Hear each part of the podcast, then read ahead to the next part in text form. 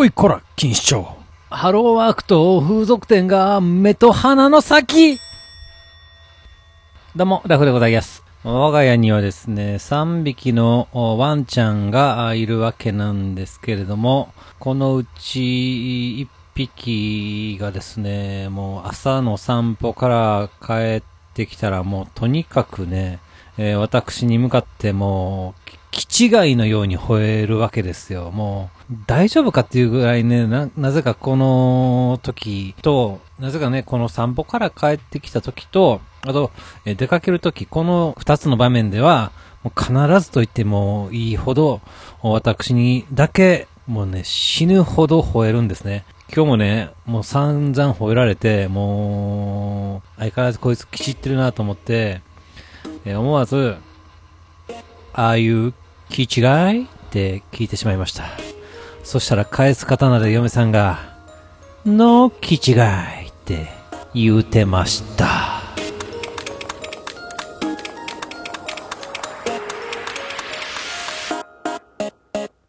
い、始まりました。一人笑い第ひゃくごじゅうきゅうかいということで、えー、この番組はずっと笑っていたいねのスピンオフ番組として私ラフ一人で喋るポッドキャスト番組です。いや、この前のよんリッターの焼酎に初めて手を出したんですけれども、美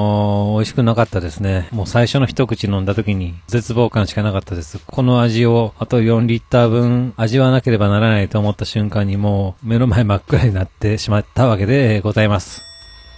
まあでもね、そんな暗い話ばっかりじゃなくて、非常に嬉しいこともありました。前も言いましたけれどもですね、都内のですね、書店に私がレザークラフトで作ってるキーホルダーね、あるんですけれども、販売していただくとい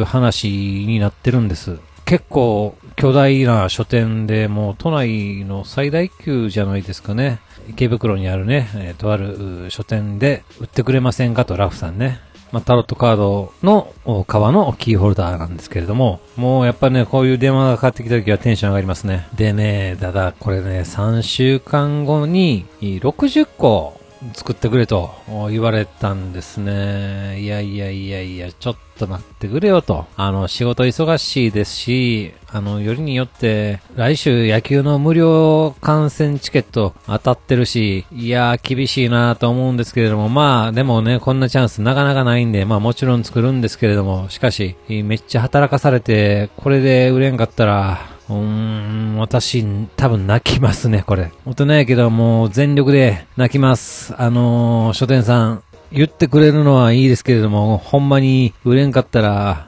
めっちゃ泣くからな